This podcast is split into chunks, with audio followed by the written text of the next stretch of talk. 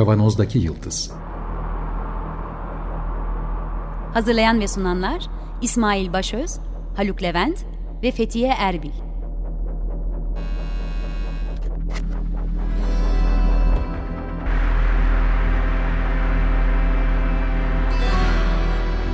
Bugünün penceresinden geleceğin ayak izleri.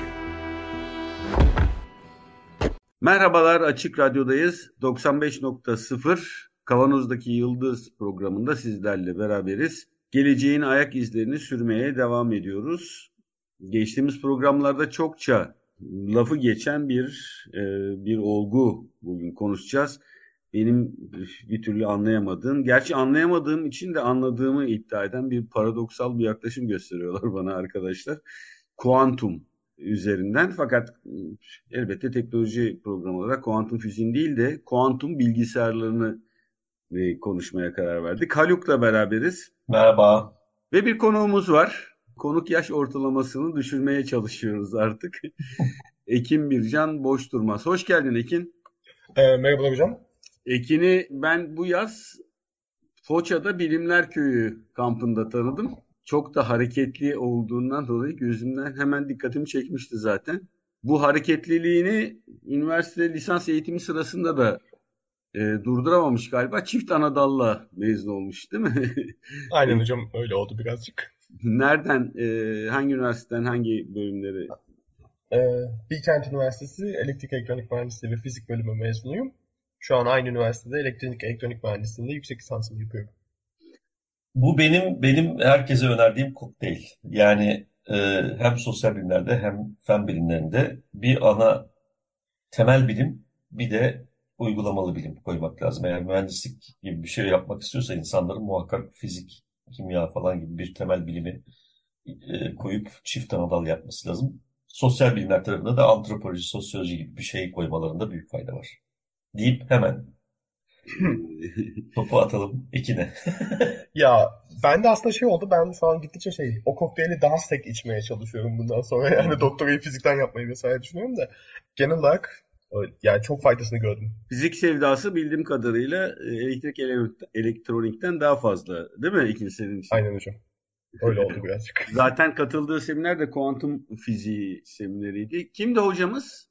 Ee, Zafer Gedik hocamız Sabancı Üniversitesi'nden Profesör Doktor Zafer, Zafer çok, Gedik. Çok hoş bir başlığı vardı değil mi seminer programının? Öte, öteki kuantum. Öteki kuantum diye.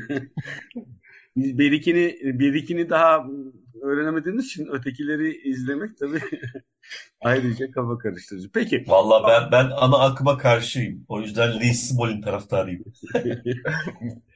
Ya ben de şöyle bir şey değil bu arada İsmail Hocam'ın başta dediği şey de doğru. E, kuantum mekaniğini bilmekle alakalı bir paradoks var zaten. Richard Feynman diyor. Eğer evet. birisi kuantum mekaniğini anladığını söylüyorsa ki bilin ki anlamıyordu. Evet. O yüzden ben hemen bir şey geçiyorum, uyarı geçiyorum. Ben bu konuda uzman değilim anlatacağım konularda. Sadece aşırı derecede meraklıyım ve kendimi geliştirmiş olduğumu düşünüyorum. O yüzden sizlere dilim döndüğünce bugün kuantum bilgisayarları nedir? Yani bu medyada da yer alan şeyler nedir onu dilim döndüğünce sizlere anlatmaya çalışacağım. E, e, ikinci biz uzmanlığa da karşıyız. Bak karşıda bir hekim duruyor. Bir tane iktisatçı duruyor. Teknoloji konuşuyoruz yani. Uzman olduğumuz pek iddia edilemez. Ayrıca büyülü kelimeyi, büyülü kelimeyi de söyledin. Merak. Meraklısın evet. sen de işte. evet. Yani Ortak... yanlış söylersem şey olmasın demek için ben kendimi bir güven alayım. bir dahaki bir daha program yaparız düzeltirsin orada da önemli değil. Bakalım hocam. Peki nedir? Niye kuantumu bilgisayara çevirdik? Yani kuantum falları, kuantum e, evet ne güzel orada duruyorduk. Fiziksel gelişimdeki kuantum vesaire diye konuşur. Geçen şey çok güzeldi ya çift yarık tek yarık falı bakılır falan diye yazmış bir fizikçi Kara delik falı var mı? Hayır canım o yani tabii biraz ironik içeren bir dildi. Fakat biz bilgisayarından bahsedeceğiz elbette bunun. Buyur sana geçelim. Ne oldu da e, kuantumun peşine, kuantum bilgisayarın peşine düşmeye başladık vesaire. E, şöyle bir şey var. Öncelikle şey, yani bilgisayar dediğimiz şey şu an bildiğiniz üzere yani binlerce açılıp kapanan transistör dediğimiz küçük devre elemanlarından oluşuyor. Transistör dediğimiz şey de basit e, nasıl düşünebilirsiniz? Hani normal e, evde lambayı açıp kapattığınız düğme gibi düşünebilirsiniz ama bu düğmeyi trafik polisi gibi trafik polisi gibi olabilir mi? Akma geç dur geç dur falan diye. Geç dur diyor ama o trafik polisini de elektrikle kontrol ediyorsunuz öyle düşünün. Yani bir elektrik elemanınız var. Genellikle üç bacağı olur bu arkadaşın. Birine akım verdiği zaman ikisi arasında geçiş sağlar. Siz daha güçlü bir şey yapmak istiyorsanız ve daha çok hesaplama yapmak istiyorsanız klasik anlamda şu anda henüz kuantumda değiliz. Bu transferlerden daha çok sığdırmanız gerekiyor bir yüzey içerisinde. Bundan dolayı da bunların boyutlarını küçültüyorsunuz. Şu an sanırım en son duyurulan teknolojide transferlerin en önemli boyu dediğimiz şeyi Türkçesi kapı, İngilizcesi gate. E, gate boyutudur. E, o da şu an bildiğim kadarıyla en son teknoloji 4 nanometreye kadar inmiş durumda. Yani birazcık daha inerseniz bir, atom boyunda olacak ve sıkıntı şurada başlayacak. Atom boyutuna indiğiniz zaman kuantum etkilerini görmeye başlıyorsunuz artık. Normalde bu büyüme o kadar güzel bir büyümeydi ki zamanında ilk bu limite varmadan önce. Sanırım Intel'in veya IBM'in CEO'su olması lazım. Tam bilmiyorum. Gordon Moore e, şey demişti. Bir çipin içindeki transistör sayısı her 18 ayda iki katına çıkar. Yani size şey mükemmel bir yatırım tavsiyesi veriyor diyor ki bu teknoloji daima büyüyecek yatırım yapın buna. Ama şu an o kadar çok küçülttüğünüz için artık sıkıntılar yaşamaya başlıyorsunuz. Kontrol edemiyorsunuz. O trafik polisi artık şey e, nasıl e, Halik hocamın da dediği gibi kavşak o kadar büyüdü ki tek trafik polisi yetmiyor. Öyle düşünebiliriz. O yüzden de ilk başta 1986'da biraz dersimi çalışıp geldim bugün. 1986'da diyorlar biz bu bilgisayara hani kuantum mekaniğini kullanarak bu tarz bir bilgisayar aslında bilgisayar da değil Turing makinesi diyorlar bunlara. Alan Turing'e kadar gitmişliği var zaten bunun. E, Imitation Game'i izleyenler, dinleyicilerimiz vardır kesin. Diyorlar ki bu kuantum mekaniği özelliklerini kullanarak bir şey yapabilir miyiz? Bu hesaplamalarımızı kuantum mekaniği kullanarak yapabilir miyiz? diyorlar. Richard Feynman ve Yuri Manin diyor ki bir kuantum makinesi yaparsak, kuantum bilgisayarı yaparsak kesinlikle bu klasik bilgisayarlardan daha iyi olacak. Ondan sonra da 1994'te konuşmanın başında sanırım dedik Peter Shaw geliyor. Diyor ki ben bir algoritma yazdım. Kuantum bilgisayar bunu yaparsa asal sayıları şu anki günümüzdeki şifreleme mekaniği, şifrelemenin temeli olan asal, büyük asal sayıları çok hızlı şekilde ben çarpanlarına ayırabilirim diyor. Bu da klasik anlamda şifrelemeyi kırar diyor. Yani kuantum bilgisayarlarının güzel yanı diyebileceğimiz özellikleri şunlar. Hani tam anlamıyla bir klasik bilgisayarla karşılaştırma yapamazsınız. Çünkü arada dağlar kadar fark var ama klasik bilgisayardan yapamadığı şeyleri çok daha iyi yapabiliyorlar. Ama sabah çok güzel bir örnek gördüm. Kuantum bilgisayarında kedi videosu izleyemezsiniz mesela. Onu klasik bilgisayar daha iyi yapıyor. Çünkü. E ne işe yarayacak o zaman? Eğlence yazık çünkü. Peki o zaman demek ki bilimsel işler için ya da mühendislik hesapları için e, münhasıran onun için gelişmiş. Yani işlem kapasitesi açısından gelişiyor. Grafik ara, grafik arayüzü ya da grafik işlemci bakımından sıkıntılar olan bir bilgisayar. Yok şöyle Bu... diyeyim. Grafik işlemci hiç bağlamaya çalıştığını bilmiyorum. Çünkü siz şu an daha bunun emek, biz şu an emekleme aşamasında görüyoruz. Çünkü bahsettiğim yıllara bakacak olsanız 86-94 yani daha 40 yıl 50 yıl daha yeni yeni olduğu, olduğu için şu an sadece yap şu an yapabil yapılan güzel şeyler var. Hı. Kuantum bilgisayarlarında. Eğlence amaçlı da kullanabilirsiniz bu arada. Benim bir arkadaşımın bir projesi vardı. Kendisine buradan selam söyleyelim. Kuantumla rastgele sayı üretmek kolay oluyor. O yüzden kuantumla rastgele sayı üretip şey kuantum fal bakılır diye bir e, Cadılar Bayramı projesi yapmıştı kendisi. İşte. işte bunu demeyecektim. Koca bir sektör tehlikeye girdi. Yani. Peki evrene mesaj gönderebiliyor muyuz kuantum bilgisayarla daha uzun?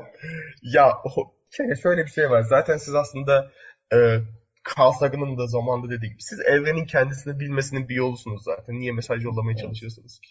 Doğru. Çok güzel. Yani çok güzel lafmış. Siz evrenin kendisini bilmesinin bir yolusunuz zaten. Yani e, ben o lafı yani İngilizcesini de çok seviyorum. Yani you are made of stardust. Sizler birer yıldız tozusunuz ve bu yıldız tozu sayesinde siz evreni bilmenin birer evrenin kendisini bilmesinin bir yolusunuz. Yıldız tozu diye bir de roman var değil mi? Bilim kurgu romanı. Neil Gaiman'ın evet. Benim kütüphanemde var sanırım. Peki e, şimdi ne aşamadayız? Eli kullandı mı? Çünkü videolar yapıldı, bir kısmı diyorlar yok daha çok problem var çözülmesi gereken falan. Şöyle diyeyim, eli kulağında demek belki yanlış olur çünkü IBM'in açık kaynaklı, daha doğrusu açık kaynak demeyeyim de mesela Halik Hocam siz de gidip açabilirsiniz kendiniz hesap. Ben de o siteyi kullandım. IBM'in bulut üzerinden kuantum computer bilgisayarlara erişim izni var. Yani şey yapabiliyorsunuz. Kendi ufak algoritmalarınızı yazıp gönderip orada hesaplanıp sonuçlarına bakabiliyorsunuz. Ben bunu Bilkent'te şu an bir dersin, kuantum hesaplama dersinin asistanlığını yapıyorum. Öğrencilerimize de gösteriyoruz. Ee, yani şey değil. Şu an açık kendinizin de deneyebileceği kuantum bilgisayarları var. Hı. Tabii şey Yani- nasıl diyeyim şeyi falan yapabileceğiniz şeyler değil tabii. Bu şifreleme kırmak için çok daha fazla qubit'e ihtiyacınız var. Kuantum bitene. Ee, onlar sanırım parayla açılıyor IBM'de. Ama o IBM'in ücretsiz olarak sunduğu tabii sıra beklemeniz gerekiyor. Çünkü herkes oraya bir işlem gönderdiği için Bir küçük kuantum şey, bilgisayarları var. şey vardı. Kübit deyince niteliksel fark bu zaten değil mi? Yani bir bitten bahsediyorduk e, normal klasik bilgisayarlarda. Şimdi kübitten bahsediliyor. Hı hı. İlginç bir benzetme vardı. Anlamaya çalıştım ama bir küreye benzetmiş kübiti. 1 ile 0'ı ikişer birer kutbuna yerleştirmiş. Ee, Oo siz şeyi görmüşsünüz. kişi. Blok küresini görmüşsünüz. Ee, yani kuantum bilgisayarı bu 1 ile 0 arasındaki kutuptaki kürenin diğer kalan her tarafını bir şekilde kullanabiliyor falan diye. Gerçekten benim çok kafam basmıyor ama sonuç itibariyle 1 ile 0'dan çıkarıyor şey. Süperpozisyon mu? Aynen öyle süperpozisyon dediğimiz oluyor. Ne demek? 1 ile 0, 0'ın dışında da bir şeyler, bir aralıklar, boşluklar kullanılıyor. Öyle mi? Hocam o aslında şöyle onu dediğimiz zaman birazcık yanlış başka bir alan daha var çünkü karmaşık mantık denilen fuzzy logic İngilizcesi. Hı. Ee, oraya geçen oraya da kayabiliyor ama şöyle desek daha doğru olabilir. Klasik bilgisayarlarda dediğiniz gibi siz burada blok küresi denilen bir gösterim var kübitler için onu görmüşsünüz. O genellikle bir top üzerinde resmedilir. Hı. kübitin yüzeyi alabileceğiniz tüm değerleri ifade eder. Klasik bilgisayarlarda herkesin bildiği gibi ya açıktır o ilk başta bahsettiğimiz anahtar ya kapalıdır. Birine sıfır dersiniz, birine bir dersiniz. Hangisi aslında sıfır veya bir dediğinizin bir şey yoktur yani. O onu bir şey olarak e, başta bir anlaşarak, anlaşarak karar verirseniz hep onu kullanmaya devam edersiniz. Kuantum bilgisayarlarda o qubit aynı anda birden çok değer alabileceği için aslında çünkü siz sadece mesela hangi kutuba yakın olduğunu düşünürsünüz. Mesela sıfıra da yakın olabilir, bire de yakın olabilir. Diyelim ki %25 ihtimalle sıfıra yakındır, %75 ihtimalle bire yakındır. Siz bunu bakmadığınız sürece, aslında bakmak kelimesi burada da çok yanlış anlaşılıyor. Dediğiniz gibi çift yarık falı bakılır, tek yarık falı bakılır olayına gidiyor bu durum ama siz ona etki etmediğiniz, ölçüm yapmadığınız sürece o aradaki değerde kalır. Ama siz o aradaki değeri kalmasını kullanarak çok daha klasik bilgisayarların yapamadığı çok daha fazla hesaplamayı yapabilirsiniz. Kuantum bilgisayarı yani aslında klasik bilgisayarlardan çok daha güçlü kılan şey budur. Yani bir qubit aslında iki tane klasik bite eşittir. Bunu gösterebiliyorsunuz. Siz iki tane klasik bitle taşıyabildiğiniz bilgiyi sadece bir qubit ile taşıyabiliyorsunuz. Eğer iki qubit olursa dört klasik bit kadar ediyor. Yani tam 2 üzeri şey kadar gidiyor. Qubit sayınız var x diyelim. 2 üzeri x kadar klasik bit demek oluyor bu. Yani elinizde 2 qubitlik bir bilgisayar varsa bile çoktan 4 qubitlik bir işlem yapabiliyorsunuz. 4 bitlik bir işlem yapabiliyorsunuz aslında. Müthiş bir şey tabii. E, ben bir şeyi anlamadım. Şimdi bu fuzzy ya da bulanık bulanık mantık da biz sosyal bilimlerde şey yaparken nedir? Ortada bir şey var, belirsizlik hali var ama bu belirsizliği belirli çıkarımlarla daraltmaya çalışıyoruz. Değil mi? İşte şundan küçük olursa bu kutba, bundan bilmem ne olursa bu kutba arası da işte şey belirsiz olarak kalıyor. Onun içinde çeşitli matematiksel fonksiyonlarla o alanı tarif etmeye çalışıyoruz ve buna göre çiziyoruz. Yani tabii bu nedir? Eğer bir endeks oluşturuyorsan ya da bir em, derleşik bir e, analiz yapmaya çalışıyorsan ya da bir rakam e, bütünleştirmeye çalışıyorsan falan işi bir parça kolaylaştırıyor. Çünkü o e, 0-1 gibi kesikli yaklaşımda kaybettiğin pek çok enformasyonu yani entropiyi falan özellikle düşünecek olursak pek çok enformasyonu kullanma ve saklı tutma hali e, ya da avantajı yaratıyor. Şimdi burada nasıl kullanıyorlar man şey bulanık mantığı? Şöyle diyeyim hocam aslında dediğim gibi fuzzy mantık kullanılmıyor aslında. Öyle bir sıkıntı var. Benim bildiğim kadarıyla yani bu aslında fuzzy mantıkla çok karşılaştırılabilir bir şey gibi geliyor. Çünkü hani arada değer aldığını varsayıyoruz ama e, şöyle bir şey var. Siz orada çıkarımlar yapabiliyorsunuz fuzzy mantıkla değerli. Kuantum mekaniğinde çıkarım yapma şansınız için o şeyi ölçmeniz lazım ve ölçmek kuantum mekaniğinin hala şu an zor bir şeyi. Ölçtüğünüz anda o durumu bozduğunuz için Evet evet. Klasik ondan kaynaklı aynen, problemi. Aynen. O direkt kuantum mekaniğinin hala ve hala klasik problemlerinden birisi yani. Hmm. Ve düşünecek olursanız zaten kuantum mekaniği aslında en kesikli şey elimizdeki. Evet doğru. Böyle bir gerçek de var. Yani elimizdeki en kesikli şey kuantum mekaniği. E onu ölçtüğümüz zaman zaten kuantum mekaniğinden çıkacak mı yoksa Ekin? Öyle oluyor hocam. Şeyi düşünelim. Kutuyu açtığınız zaman kediyi ya ölü görüyorsunuz ya diri görüyorsunuz. Evet. Ama e, Yani- açmadan önce iki ihtimalden de bahsedebiliyoruz. Aynen. Yani belirsizlik aslında avantaja dönüşüyor burada. Aynen aynen. Evet. O belirsizlik kaybolup da sonuçlandığında süreç o zaman Aynen. zaten e, O zaman sizin bizim hesaplamanız bitmiş oluyor. e, kuantum dünyasından çıkıp bizim mezo dünyamıza gelmiş oluyoruz galiba. Hı. Ee, onun daha güzel bir örneği var. Onu da söyleyeyim. Bu belki de bu örnek birazcık işleri daha açık hale getiren, belki oradan daha güzel sorularla sohbet ilerletiriz. Klasik bilgisi bir postacı düşünelim. 100 apartmanlı bir dairemiz var. Bu belirsizlik üzerinden gideceğiz. 100 apartmanlı bir dairemiz var. Diyor ki erki İsmail Hoca o apartmanda otursun. 100 dairelik apartmanda. Ee, ona bir mektup veriyoruz postacımıza. İsmail Başöz'ü bulacaksın. Ama şeyi vermiyoruz. Kapı numarasını vermiyoruz. Klasik bilgisayar mantığıyla düşünürsek klasik bilgisayar ne yapabilir? Birinci kapıyı çalar. Tık tık tık. Orada mısınız? Kapıyı açıyorsunuz. Merhaba kapıyı açıyor. İsmail Başarı siz misiniz? Hayır. Kapıyı kapatıyor. Tık tık tık tık tık. Bu nasıl kadar devam ediyor. Diyelim ki İsmail Hoca 42 numaralı dairede oturuyor. Kuantum bilgisayarı ise ya temel olarak aslında bu pek de şey bir benzetme değil ama 100 kapıyı aynı anda çalıyor. Kullanıldığı o sahip olduğumuz belirsizlik yüzünden aslında siz her durum için hesaplama yapmış oluyorsunuz. Diyelim ki sıfırla birin arasında tam arasına koyalım o durumumuzu. Elimizde bulunan durumu. Hem sıfır için hesaplamış oluyorsunuz hem bir için hesaplamış oluyorsunuz. Siz sonuçta baktığınız zaman işlemleriniz bittiğinde baktığınız şey neyse o iki durumu da hesaba katıp çözmüş oluyor. O yüzden elde daha ne denir, daha güçlü bir sonuç elde etmiş oluyorsunuz. Teker teker bakmak yerine çünkü her iki duruma da aynı anda bakmış oluyorsunuz. O yüzden de kuantum postacımız kuantum postacıyla hatta şöyle düşün, düşünüyorlar genellikle. 100 tane postacı oluşuyor birden. Hepsi aynı anda kapıları çalıyor. İsmail Hoca'yı bulduklarında o postacı sadece bir tane postacıya dönüşüyor. Ben 100, Evet. 100 kollu postacı diye hayal ettim birden ama değilmiş. Bir, bir de şey vardı değil mi? Bu otel meselesi. O, o Russell paradoksu. Sonsuz. Russell Hilbert. paradoksu. Hilbert pardon Evet. Hilbert. Hilbert'in Hilbert sonsuz paradoksu. oteli. Aynen Evet. Hilbert'in sonsuz oteli. Sonsuzluk oteli. Yani o zaman burada kübit sayısını artırdıkça bizim sonsuzluk oteline doğru yolculuğa mı bir, başlıyoruz? bir bahseder misin Ekin? Neymiş madem e, adı geçti? Hilbert'in Sonsuzluk, sonsuzluk kav- sonsuzluk şey, kavramıyla ilgili. o sonsuzluk kavramıyla alakalı bir paradoks. Evet, sonsuzluk kavramıyla ilgili. bir şey. Hani şey aslında belki çok felsefi bir cümle olacak yine. Bazı sonsuzlukların bazı sonsuzluklardan daha büyük olduğunu kanıtlıyor. Evet. Yani Sonsuzluk- felsefi sonsuzluk- felsefi açılımı bu. Bazı sonsuzluklar bazı sonsuzluklardan Ama- daha büyüktür. Ama bir yandan da daha büyük olandan daha büyük bir sonsuzluk her zaman vardır. Öyle bir şey aslında. Bunun için güzel internette animasyonu videolar da var. Şöyle düşünelim. Sonsuz sayıda bir otelimiz var. Bir müşterimiz geliyor. Sonsuz sayıda bir otelimiz var. Tüm odaları dolu. Siz de o otelin şeysiniz.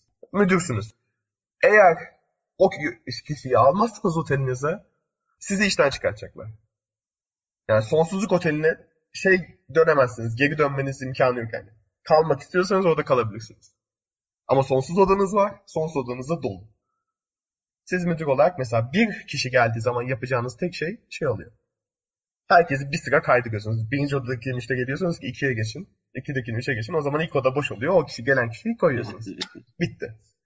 Ee, sonra sonsuz tane sonsuz koltuklu bir sonsuz otobüs geliyor. O zaman da şey yapıyorsunuz. Herkesi bir numaralı şeyi ikiye, iki numaralı kişiyi dörde, hepsini iki katına gönderiyorsunuz. Öyle de yerleştiriyorsunuz. Çünkü yine sonsuz sayıda oda boşaldı. Tek sayıların hepsi boş. Tek sayıdaki otel odaların hepsi boş. Sonra tek sayılarda sonsuz sayıda. Tamam o kişileri de aldınız. Ama bir süre sonra bu olmamaya başlıyor. Bu nerede olmaya olmamaya başladı onu tam hatırlamıyorum. Çünkü am, şimdi bunu demek çok garip olacak da matematiğim biraz iyi değildir. Bak Lee Smolin diyor ki fizik matematikle yapılmaz. Düşünülerek yapılır. Evet evet şey zaten bu e, matematik fizik ayrımına da tanık oldum. Oradaki sohbetler sırasında birbirlerini sallamakla meşgullerdi. Ya şöyle matematikçi olmadan ya şöyle bir şey var. Ya biz bazı fizikçi olarak bence yani şu ana kadar gözlemlediğim şu kısa nedir ne denir 7 yıllık fizik kariyerimde gözlemlediğim şey biz matematikçilerin kullanmayıp kenara köşeye attığı şeyleri çok daha güzel şeylere çeviriyoruz. Çünkü onlar soyut yaşamayı seviyorlar herhalde değil mi? Galiba yani. Ki bunun da Peki. örnekleri var. Hı hı. Bu bahsettiğim. Tamam. Peki anladık. Dolayısıyla bu e, byte yani bitle karşılaştırdığımızda qubitler inanılmaz yani 2 üzeri e, bit sayısı qubit sayısı kadar Bit sayısı Ee, kadar bil- bilgi veriyor. yani bilgi veriyor. Dolayısıyla e, bu hem şimdi bizim klasik bilgisayarda RAM dediğimiz alanı daha geniş ve e, güçlü kullanmamızı sağlıyor. İşlemci kapasitesi, işlem kapasitesini artırıyor yani. İşlem kapasitesi diyelim hocam. Hem de RAM'le bilgi- bağlamak biraz yanlış olur. Öyle söyleyeyim. Öyle mi? Ha, o zaman düzelt bakalım. Yok şöyle diyeyim. Ya sizin işlem yapacağınız şey sayısını arttırıyor. Şey demeyelim çünkü. RAM demeyelim. Input sayısı olarak yani girdi sayısı olarak düşünmek daha mantıklı. Yani transferi artırıyor. Veri transferi. Ya, e, yok. Girdi sayısı mesela e, bunu aslında şeyden de yapabiliriz. E, dinleyenlerimizi lise, lise sıralarına geri çevirelim. Lisenin birlikte bize mantık öğretirlerdi. Hani V Hı hı. veya işte onlara ne verirsiniz? İki tane girdi verirsiniz. O çıkar. Aslında siz şey yaptığınız zaman, kübit sayısını arttırdığınız zaman Ha. o girdi sayısını arttırıyorsunuz bir nevi. Anladım. Anladım. Hız oradan geliyor yani. Aynen. Hız hem oradan geliyor hem dolaşıklık dediğimiz şeyden geliyor hem süperpozisyondan Heh, bahsediyor. şu, şu dolanıklıktan biraz bahset bakalım. Hocam onun düz, düzgününü söyleyelim. Dolaşıklık. Bunun hakkında İsmail Hocam hatırlar. Zafer Tamam. Hocam'la güzel bir tartışma döndü. E, tam Türkçesi dolaşıklık çünkü işteş bir fiil o. Yani e, dolaşıklık şu. Yine kedi örneğimize, örneğimize geri dönelim. O ünlü kedi deneyinde şey vardır. Bir kediyi alırsınız. Bir radyoaktif atom ve o radyoaktif atomu bozulup bozulmadığını test eden bir şeye koyarsınız. Dedektör ve dedektöre koyar, bağlarsınız. Kediyle beraber aynı kutuda bir atom olur. İşte o dedektör eğer çalışırsa yani atom bozulursa zehirli bir gaz sa- saçar ve kedi ölür. Veya bozulmazsa da gaz şişesi sağlam kalır. Kedi ölmez. Siz kutuyu kapattığınız anda hiçbir şey bilmezsiniz. Kutuda ne olabilir? İki durum var. Yani iki şey olarak, iki terim olarak yazabiliriz bunu. Eşit olasılıkla düşünelim. Ya kedi hayattadır ve atom bozulmamıştır. Bu bir durum. Kedi ölmüştür, atom bozulmuştur. Atomdan sinyal almışsınızdır, kedi ölmüştür. Bunu şöyle düşünelim. Sadece atoma baktığımızı düşünelim, kediye değil. Atom bozulduysa kedinin öldüğünden emin oluruz. Veya sadece sadece birine bakarak diğerini hiç görmeden de bilgi sahibi olabiliriz. Dolaşıklık dediğimiz şey temelde bu. Sene var mı? Nobel ödülü aldı. Bu sene Nobel aldılar. O deneyi yapan biliyorum. bilim insanları bu sene Nobel aldılar ve Heyecanlı bir Ee, deneyi var galiba değil mi? Bu 50'lerden başlayan mı? Ben karıştırıyorum. Aynen. e, E, Paris'te 50'lerden mi? o e, şey bel bel eşitsizlikleri Hı hı. deneyi tam hatırlamıyorum yılını ben de ama onun için de Zafer Hocam'ın katıldığı programa sizi yollayabilirim. Orada da benim adım geçiyor. Ee, şey şöyle diyeyim ben bu seneki Nobel açıklandığında yerimde du- duramadım zıpladım sevinçten havada. Havada durduğum şahitlerim var. Çok ilginç değil mi? Bu seneki alınan Nobel, Nobel aslında son 3-5 yılda yapılan bir iş değil. Değil yani şöyle Yok, diyeyim hiç- işte hiçbir zaman değildir zaten de. Bunun üzerine bir, bir ayrıca bir program yapsak mı? Yoksa kısaca bir geçelim isterseniz olmazsa ayrıca bir program da yapabiliriz yani. bence buna bir tane daha ayırabiliriz bence. Tamam. Peki ne zaman e, bu bizim evlere gelebilir sence? Kaç yıl sürer? Ben şeyi İşlem- gördüm. Ben geçen gün şeyi gördüm. internette dolaşırken. Sanırım 2 veya 4 kübitlik bir kuantum bilgisayarı evde kullanıma açılmış satıl, satışa. Ha, fiyat 8-10 bin dolar Bakmadım, seviyesinde. bakmadım. Ona bakmadım. Ama bu iktisatçı değil mi işte? Ama şeyi gördüm. Yani böyle bir post gördüm. Hatta daha güzel bir şey var. Geçen gün de şey Intel şeyi duyurdu. Osprey diye bir işlemci duyurdu. 433 kübitli. 433 yani şu an rekor sayı bu. 2 üzeri 433 mu oluyor? Hayır 433 kübit var içinde. Yani 200'e Kübit. 433 bit ediyor. Evet. 2 üzeri 433 büyüdü. Peki. Vay, olağanüstü bir şey. Başka önemli söyleyeceğiniz bir şey yoksa bu şey yapalım, bağlayalım. Havada kaldık gibi. Yok Evet, ya Intel- ver. Ay- ay- Yok, yok, tamam çok güzel oldu. Tamam. Fiyatı, fiyatı sordum bilmiyorum dedin bitti. Tamam. Evet, e, Ekin Bircan boş durmaz e, arkadaşımızla beraberdik. Ekin müsaadenle yaşını da söyleyeceğim. Bizim hoşumuza gitti. 25 yaşında elektrik elektronik Genç bir fizikçi. genç bir fizikçi diyelim. Aslında lisansını hem elektrik elektronik hem de e, fizik dalında çift ana dallı almış.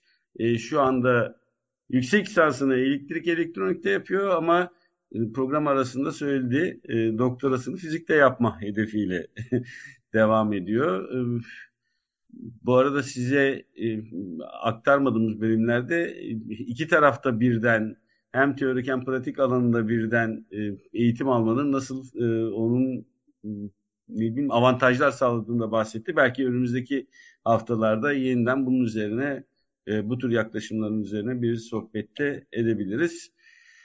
E, Haluk'la beraberdik. Ben İsmail.